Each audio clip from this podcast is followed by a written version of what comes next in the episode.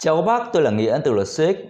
Thứ mà tôi đang cầm trên tay đây là một trong những cái vật dụng không thể thiếu trong những cái ngày gần đây. Tuy nhiên, có nhiều người thì ờ, lợi dụng cái thứ hàng hóa khá là bình dân và cơ bản như thế này để có thể đầu cơ mua nhiều tạo cái sự khan hiếm thị trường và đẩy cái giá nó lên có thể gấp 3, 5, 7 thậm chí là hàng chục lần cái giá thông thường của những ngày thông thường. Bởi vì trong những cái ngày tháng này đó chính là những ngày tháng đỉnh điểm của cái virus corona là những cái virus mang những cái bệnh liên quan đến ờ, đường hô hấp và nó khá là nguy hiểm à, trên thế giới có đến hàng chục nghìn ca nhiễm và có đến hàng trăm người đã thiệt mạng rồi. Nhà nhà đua nhau mua khẩu trang gian thương thì lập tức có thể đầu cơ để à, kiếm được một chút lợi ích từ cái việc bán khẩu trang như thế này.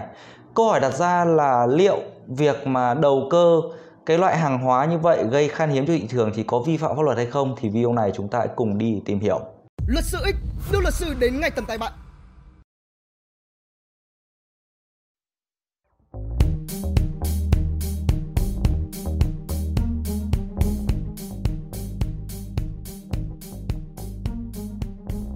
Gọi là gian thương thì cũng hơi quá. À, nhưng họ đang là những cái người sở hữu và nắm bắt được những cái cơ hội kinh doanh khi mà mặt hàng này được chú ý hơn.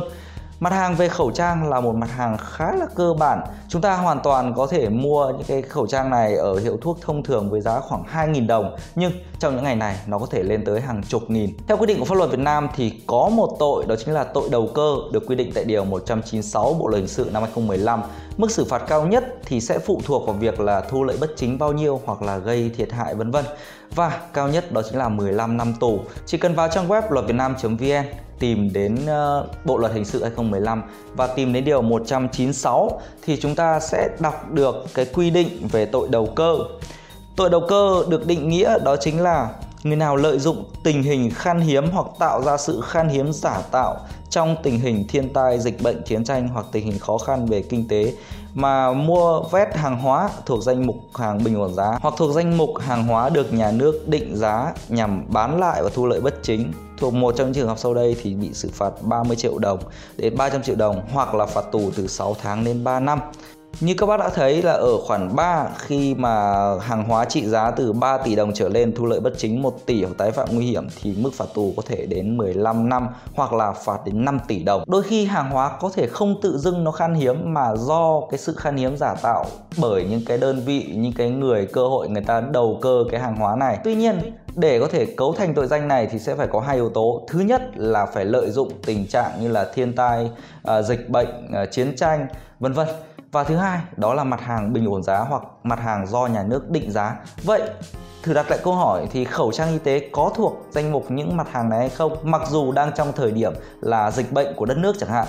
Câu trả lời là không. Để tra cứu về những cái danh mục hàng hóa được nhà nước định giá hoặc là hàng bình ổn giá thì chúng ta có thể tra cứu Nghị định 177 2013 hoặc là Luật giá năm 2012. Tại điều 19 của Luật giá năm 2012 thì khẩu trang y tế không thuộc danh mục hàng hóa dịch vụ do nhà nước định giá, cũng như là danh mục hàng hóa được bình ổn giá.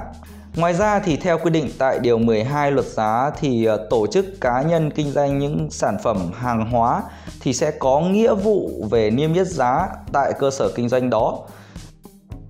có thể thấy rằng khẩu trang y tế là một loại mặt hàng thông thường và không thuộc những cái danh mục đặc biệt để mà thuộc phạm vi điều chỉnh của điều 196 Bộ luật hình sự nói trên. Như vậy để xử lý hình sự những người mà đầu cơ là rất khó. Tuy nhiên nhà nước có những cái điều chỉnh đó chính là nếu không thuộc danh mục à, nhà nước định ổn giá hoặc là định giá, ví dụ như danh mục về hàng hóa như là xăng, nước hoặc điện ấy hoặc là lương thực vân vân thì khi kinh doanh buôn bán thì những cái cơ sở kinh doanh đó phải niêm yết giá để mọi người có thể lựa chọn và tìm mua. Đây là thiếu sót của rất nhiều nơi, rất nhiều cơ sở bán hàng hóa bởi vì họ không có một cái bảng giá rõ ràng được công khai tại trụ sở Người mua thì lúc đó trong tâm lý bị động và hỏi thì chả nhẽ lại không mua. Đây cũng là lý do mà rất nhiều người đang mua khẩu trang với cái giá đắt hơn thông thường. Như vậy sẽ có 3 trường hợp xảy ra. Thứ nhất là lợi dụng cái việc là khủng hoảng kinh tế này, ờ, lợi dụng vào việc là thiên tai, dịch bệnh để mà định giá hoặc bán hàng hóa một cái mức giá nó bất hợp lý